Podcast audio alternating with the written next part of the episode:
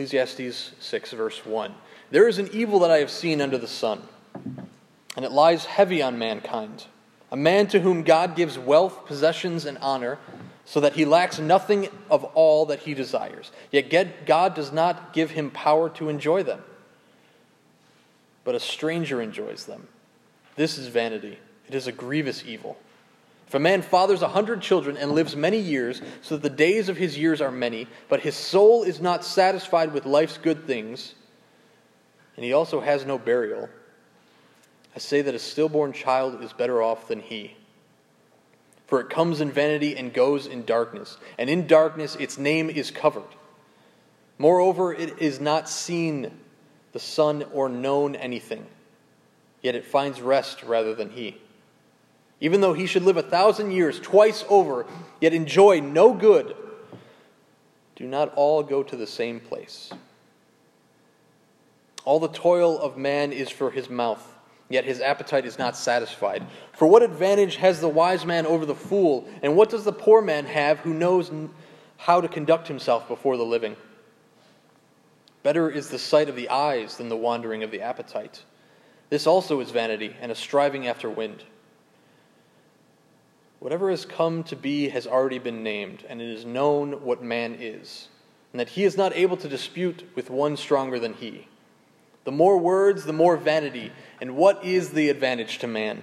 For who knows what is good for man while he lives the few days of his vain life, which he passes like a shadow? For who can tell man what will be after him under the sun? This is the word of the Lord.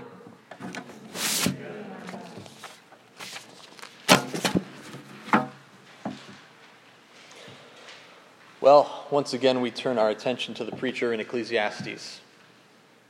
As you heard from the announcements, this will be our last sermon in Ecclesiastes for some time, as next week we begin our Advent series.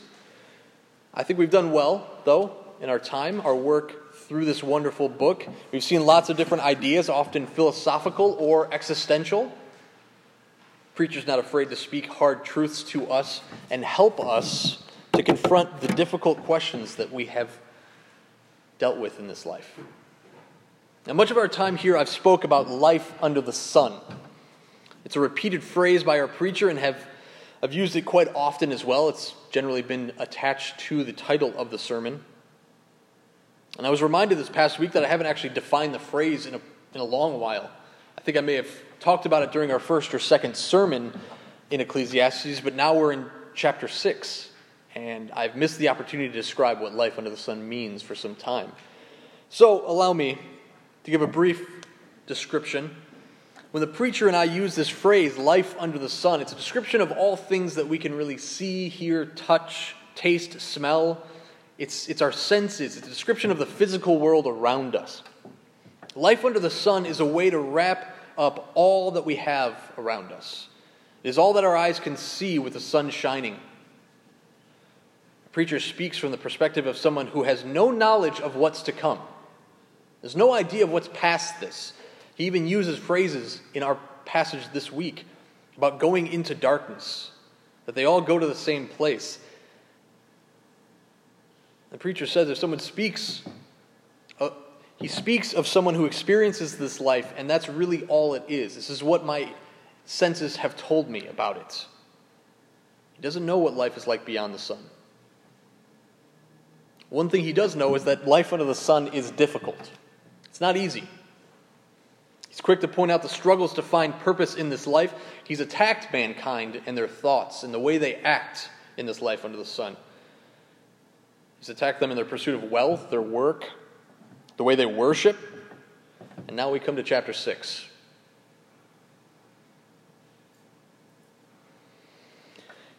In our reading, we saw a critique of a number of different ideas. We saw wealth, we saw children, we saw age, food, even question goodness itself. So, what is the preacher really trying to get to in the midst of this jumble of ideas, these critiques all around us? I think he's trying to get to fulfillment. If you look at verse 3, he says, His soul is not satisfied with life's good things. In verse 7, he says, the appetite or his appetite is not satisfied. See, these examples wish for fulfillment. They wish for satisfaction. So the preacher wants, wants us to ask the question where do we find fulfillment in this life under the sun? I think he gives us three categories of critique in our pursuit of fulfillment. He gives us the material, he gives us the memorial, and he gives us the moral. Those are our three points for this morning the material, the memorial, and the moral. That's three M's. It's like M&M's, but with one more. This is, this is what my life is like. Let's find out how satisfying these pursuits can be, really.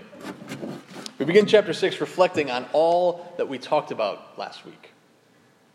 The pursuit of wealth was our topic last week, and the preacher picks up that idea the material gain in this world. But he makes a little twist on it. Instead of battling against the idea of working for all the wealth, the preacher attacks the previous verses where he seemed to have put all of our hope on the gifts from God, saying, you know, this is all gifts from God. Don't work for it. These are just gifts. That's how you'll find contentment and happiness. But verse 2 tells us that God gave man all these wonderful gifts. So he's already just put the level there. God's already given all these gifts to these wonderful men. He gives them wealth, possessions, honor. He lacks nothing that he desires, is what it says. And he has everything he wants. He's not pursuing it. It's all from God. But then he says, but he is not given the power to enjoy them. It's like some kind of cruel joke. Imagine getting everything you desire a well paying job to cover your expenses, a vacation from the drudgery of this exhausting year, a kitchen to make all the meals that you dreamed about making. You get all of that, and you get so much more, been gifted so many things, and in the end, you don't even actually enjoy the gifts. The job makes you feel too tired and bored because it's the same every single day. The vacation was not as restful as you had hoped it would be. You look at the kitchen and all you see are dirty dishes. Can't enjoy the great gifts you get. Why would you make me take all these things, God? Why would you turn my stomach at the sight of these wonderful things you have given me? It's because something is missing. These items aren't as good as we hoped for. There's something wrong. It doesn't make sense. This is what we always wanted, and now that we have it, we don't find fulfillment. We have to ask why? What is missing? What's going on? What's wrong? I think our previous verses give us the answer. The very end of chapter 5 tells us God will keep us occupied with the joy of our heart. And we said last week the joy of our heart is only found in Jesus Christ. So, getting all the desires that we so desperately want will not give us joy. We will not get power to enjoy these great gifts from God unless our first and primary joy is found in God. Satisfaction found in the material world will always leave us empty. We will see that it doesn't bring the fulfillment we long for, even when we acknowledge that God has given it to us. we're still going to be longing for those gifts more than longing for God if we struggle. Can say, Thank you, God. Yes, you finally gave me my car. Thank you. You finally gave me my house. That's great. And then we place all of our hope into that house and car, and we think, This isn't happy. And so what happens then? Well, someone else will find joy in them. Someone else will see all the great things we have been given, and they will say something like, Wow, isn't God great for giving you all these wonderful gifts? He's such a wonderful God. I'm so happy that I have a relationship with Him. And then we hate that person because who says that? We get jealous of their joy. We start getting angry that we can't enjoy these great gifts from God. We become like children. Have you ever seen a child, two children fight over a toy? One grabs the toy and is so happy to have it. They're so excited. They're playing with this toy. And the next child sees that that child is enjoying that toy, is having so much fun with it. They walk up and they take it out of their hand. And they have it. And the second child gets sad for a second. And they go, you know what? I'm going to go find a new toy. And they grab this new toy and they're happy and they're excited. And that first child goes, I'm not as happy with this toy as I thought I was, but he's still happy. And so he drops that toy and he goes and he grabs the second toy and says, This is mine now. This is going to make me happy. And round and round we go. See, one child's found joy in the act of playing. The other child has found jealousy because they can't find that joy. We are that one who has that jealousy. We're that jealous child grabbing toys, going, Why aren't I happy with this? What's going on? We're desperately searching for satisfaction through toys that will only lead to jealousy and hatred. Our preacher goes on. He doesn't just talk about toys, he doesn't talk about wealth. Talks more about finding satisfaction through materialism and the pursuit of food. Verses 7 through 9 talk about those who have an appetite that cannot be satisfied. Now, the preacher is speaking of food in a very general way. His language hints at more than just food. He's talking about work and drink, material gain, knowledge. The list really goes on. It's an appetite for things. In many ways, it's a grand pursuit that we are all in. A grand pursuit to find pursuit, find fulfillment. Have you ever gotten a desire for, for food? Some food that really stands out. Right? A craving that drives you mad until you get it. Now, pregnant women are way too easy as a metaphor for me, so I have to just dive into it. Right? Pregnant women, they get cravings for pickles and peanut butter and bacon and weird, salty, sweet mixes that I don't fully get. Now, when Jessica was pregnant with Noel, she got cravings for peanut butter and chocolate malts from Culver's. Though, to be fair, I also had those cravings and I still have those cravings because they're delicious. And I have no problem with her whenever she wants them because they're so good.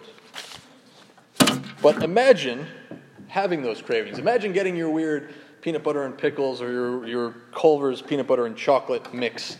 And once you got it, it's there. It's wonderful. You have the food that you so desire. And you're eating it and you're realizing this is not what I want. You don't feel fulfilled. This isn't scratching the itch. That food wasn't what you desperately wanted. You feel unsatisfied. You said, I just wasted all those calories eating that. Why did I keep going? the preacher also goes beyond the idea of food. He asks, What's the difference between a wise man and a fool? Poor man conducting his life within the world of the living, which is another way of saying the rich, the wealthy, those who are living the life are all pursuing something that will never give them satisfaction. It is the grand pursuit that ultimately leads to nothing. The wise man finds no benefit from his wisdom, because with much wisdom comes much vexation, as he said earlier in the book. And the poor man simply trying to impress people that mean nothing, because we will all end up in the grave, all end up in the same place. Proverb in verse 9 speaks to this pursuit. Better is the sight of the eyes than the wandering appetite it's better to see what is in front of you than to long for more. It's better to sit in this world under the sun and see what has come of it than to look over the fence and chase after the wind. See, in our grand pursuit, we're trying to grasp what we can never hold on to, what we can never own. Our material possessions will never satisfy us. Our preacher doesn't talk about how these material possessions will all end up as dust just like we are. He doesn't make that time argument. What he says is, we will just never find fulfillment. It's just not going to be there. Don't hope for it. We're going to spend our whole lives, even if we have it, we'll spend our whole lives wondering why it's not helping us, why it's not gripping us in any way. These items are in our hands and it's still not helping. It's going to drive us mad. These items, money, food, work, knowledge, they'll all fall by the wayside because they didn't give us what we needed, so we need to keep looking. What else is there? What brings us some kind of fulfillment? It brings us to our second point. Maybe we can find some satisfaction in the memorial, right? Let's look there. How do you find fulfillment in the memorial? This was my least favorite M.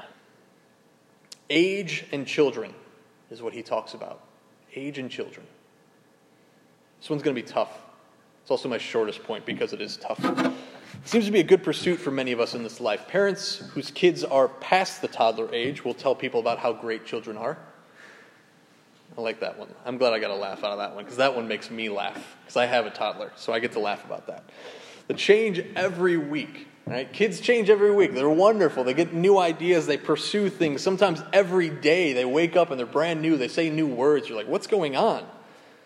They get smarter. They grow in so many different ways. Plus, there's the added benefit that they're small parts of you. You can see a part of you growing on past even your own life. You can see them growing into such great things. Grandparents have similar ideas. They see their kids have kids. And they know that the memories of life will continue on past them. Their lives and their stories become memorials for all that they have done.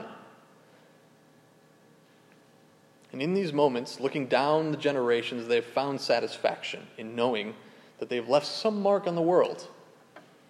That's the promise we're given. According to our preacher, it's not actually true. You haven't found fulfillment. You haven't found satisfaction. Age and children will age and children will not give you joy. It will not give you rest. Verses 3 and 4 are some difficult verses to interact with, as I said.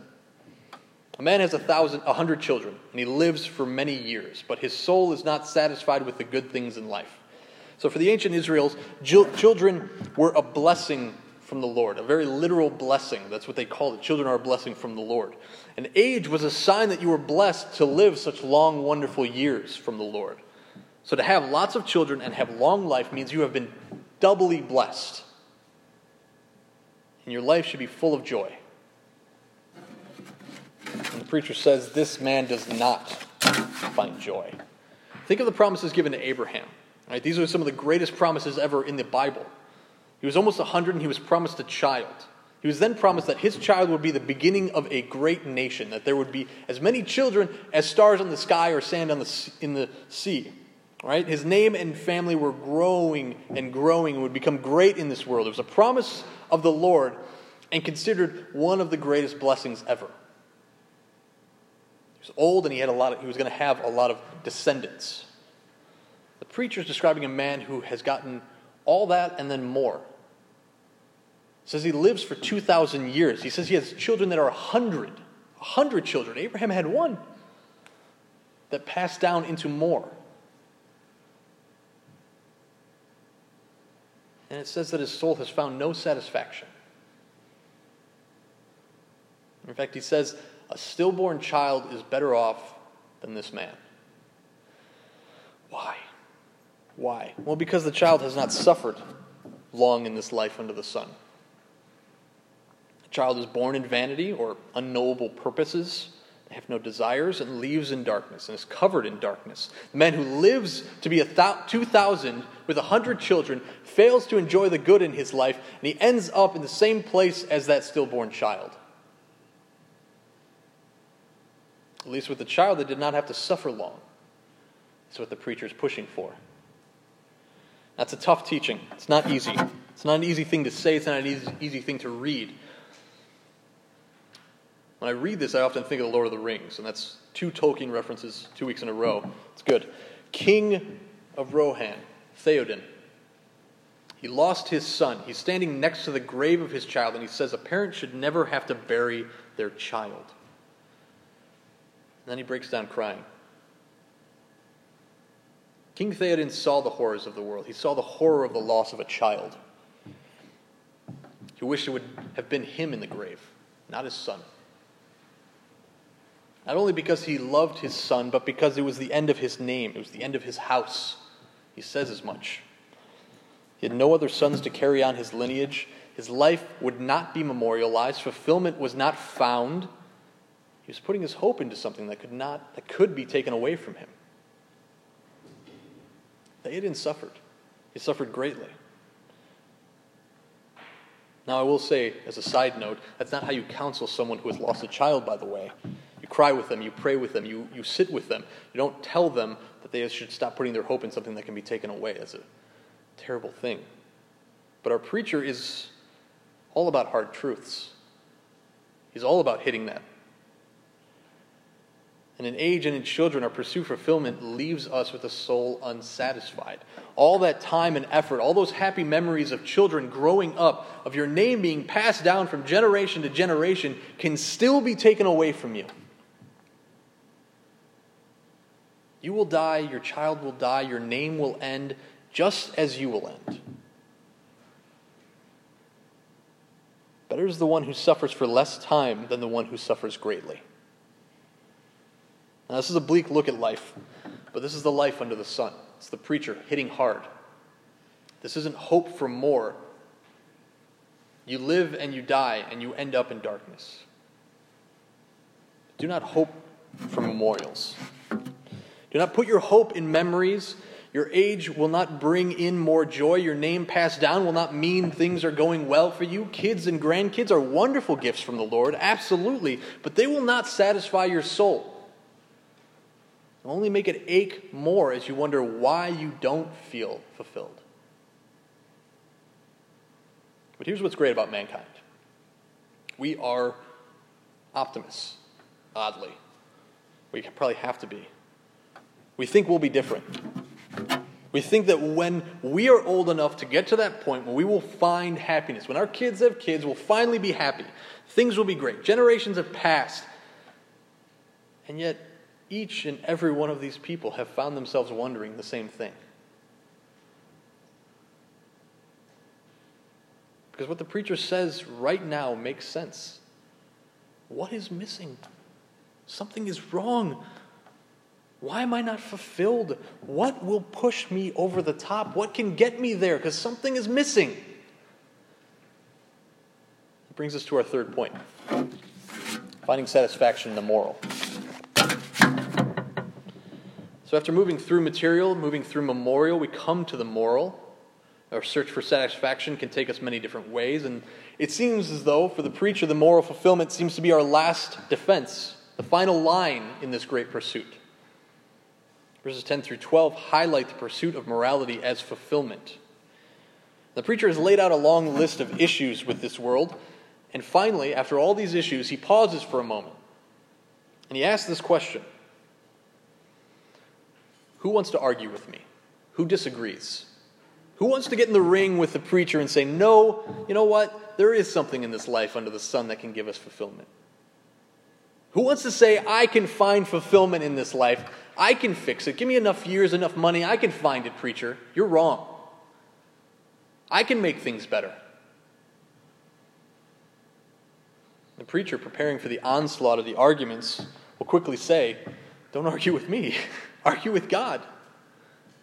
He's the one who set up this world, He's the one that built it this way. Verse 10 tells us that what has come has already been named. God created it, He had Adam name it. We've seen this for years and years. If you don't want to argue with God, argue with history. This is what it's been like from the beginning. Beyond that, we know what man truly is. Preacher goes on. He is dust. He was created from dust. He will return to dust. We are weak. We are nothing in the sight of the one who holds the mountains in his hands. We are nothing to the one who controls the rivers and the oceans. Don't argue with the one who is stronger than you. Don't pick a fight with God. You'll lose. You'll end up in the wrong, you will not end up in the right place. This is all based upon this idea of dispute, right? The very end. This use of the word dispute in verse uh, 10, right there. It is known what man is that he is not able to dispute with one stronger than he. Now, the word dispute there is used a few different places throughout Scripture, but the most pertinent references are just a few books earlier. Job. Job 9, when God, Job is contemplating all the terrible things that have happened to him, and he wants to argue with God. He says, I should not dispute with the one who is greater than me. Didn't turn out well for Job. It's not a fight we're going to win. If you think you can do better, you won't.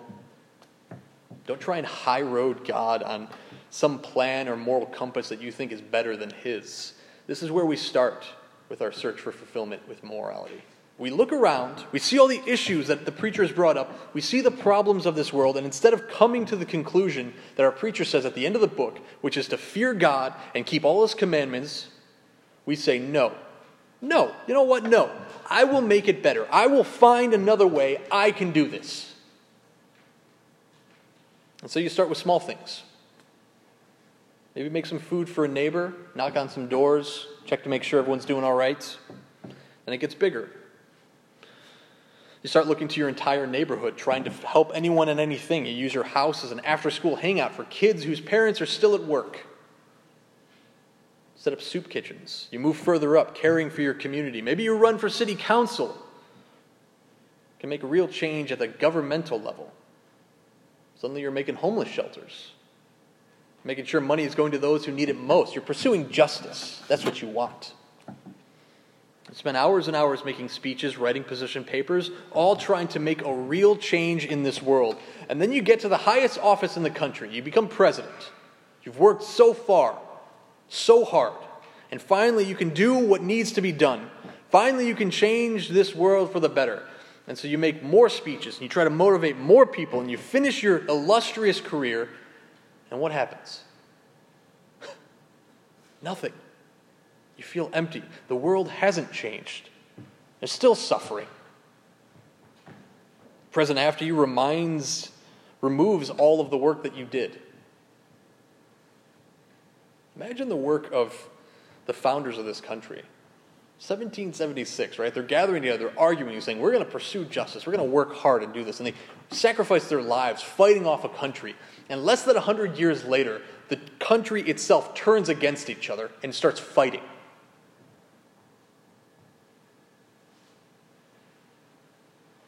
You think those founders would have felt as though their moral arguments were worth it? The world will keep on spinning. So after all that, you go through it, you're fine. Fine. You go through all of that. You really want to argue with the Creator. Preacher says it's not going to get you anywhere. You can shout, you can scream, you can beat your chest, but the more talk, the more vanity will consume you. The more you argue with God, the more meaning seems to slip out of your fingers. And you lose the grasp. It's so far from us. So we come to the logical conclusion of all of this. Verse 12 Who knows what is good for man while he lives the few days of his vain life?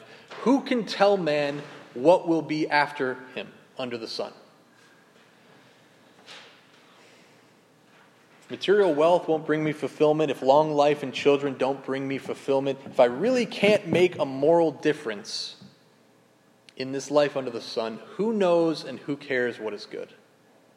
Our pursuits are meaningless because they will never give us the ultimate desire of our hearts. And so we, like Pontius Pilate, standing before Jesus, start asking the question what is truth? What's the point? And as we are trying to find fulfillment, by making this world a better place, or by looking under old stones of materialism or memorials, we missed how God has already done something to make this world a better place. In all our arguments and pontificating on what is truly good in this world, we miss how this question by the preacher at the end points us towards the one who can tell us what is good. We miss how it points us to the one who can tell us what comes after us. All our chasing after the wind, all our pursuit for fulfillment will give us nothing in the end, just a life of vanity. But if we look beyond our material goods, if we look past our life and name as a memorial, if we drop our high roading morality, we can find an answer that brings true fulfillment. It's found in Jesus Christ. And we're going to walk through this because the Bible's amazing. It can answer all of our pursuits, all the ones that He has set up here. It's amazing. In our pursuit for material fulfillment, we look to wealth and food. That's the, those are the examples that our preacher has given us. So Peter writes in his first letter that our faith is more precious than gold. In Psalm 19, the words of the psalmist says that the words of the Lord are to be desired more than gold, even more than fine gold. You want wealth that will last? You want a great fulfillment in money? The Bible tells us that the Word of God is more precious than our valuable metals. It tells us that our faith is worth more than gold. So that's just wealth. What about food? If you want to find fulfillment in food, Jesus Christ in John chapter 4 and chapter 6 talks about giving water that takes all thirst from you and bread that removes all hunger from you. Are you chasing after a job to fill your fridge and make your house big? Jesus Christ promises a house with many rooms for all who believe. He promises to feed us every week from his table and give us something to drink that will be, give us lasting fulfillment from the bread and the cup. How about a memorial? You want your name to last? You want to be remembered?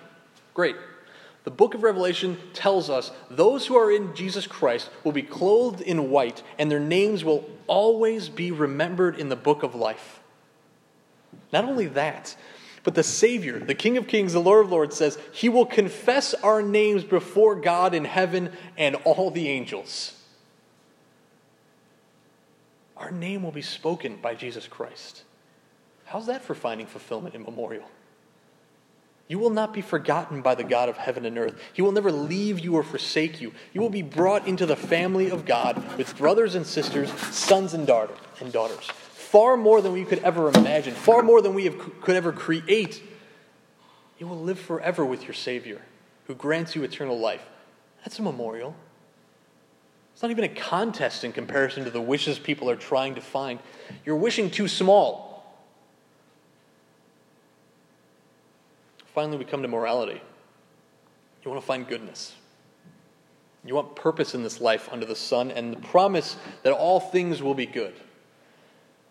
Well, God in heaven came down as a child, grew up in this difficult world, this life under the sun, and he died to bring us true goodness. He showed us what truly good things were by dying on the cross for evildoers. Paul says that Jesus Christ became goodness for us. We lacked any goodness. We couldn't figure out what was good. We are in this life under the sun, and we ask the question who knows what is good for man in this world? And God said, Here, here's my son, Jesus Christ. He came to give you what is good. And not only that, he promises to right every wrong, to wipe away every tear when we leave our bickering for what is good and what is evil up to the one who rules over heaven and earth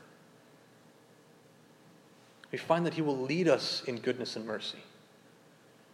He will show us what true love is. All of us, Christian and non Christian, we've been trying to find fulfillment in something that will not bring us fulfillment. We've been aiming too low. But Jesus Christ is here. He's offering himself to all, and all his benefits to us right now. Take them we will not be disappointed. We will not find we will find what is truly good in this life and we will discover what comes after. It's eternal rest with our Savior. Let's pray. Heavenly Father, we thank you. We thank you for your Son, who is the true fulfillment of all things, of all our desires. He is far greater than we realize.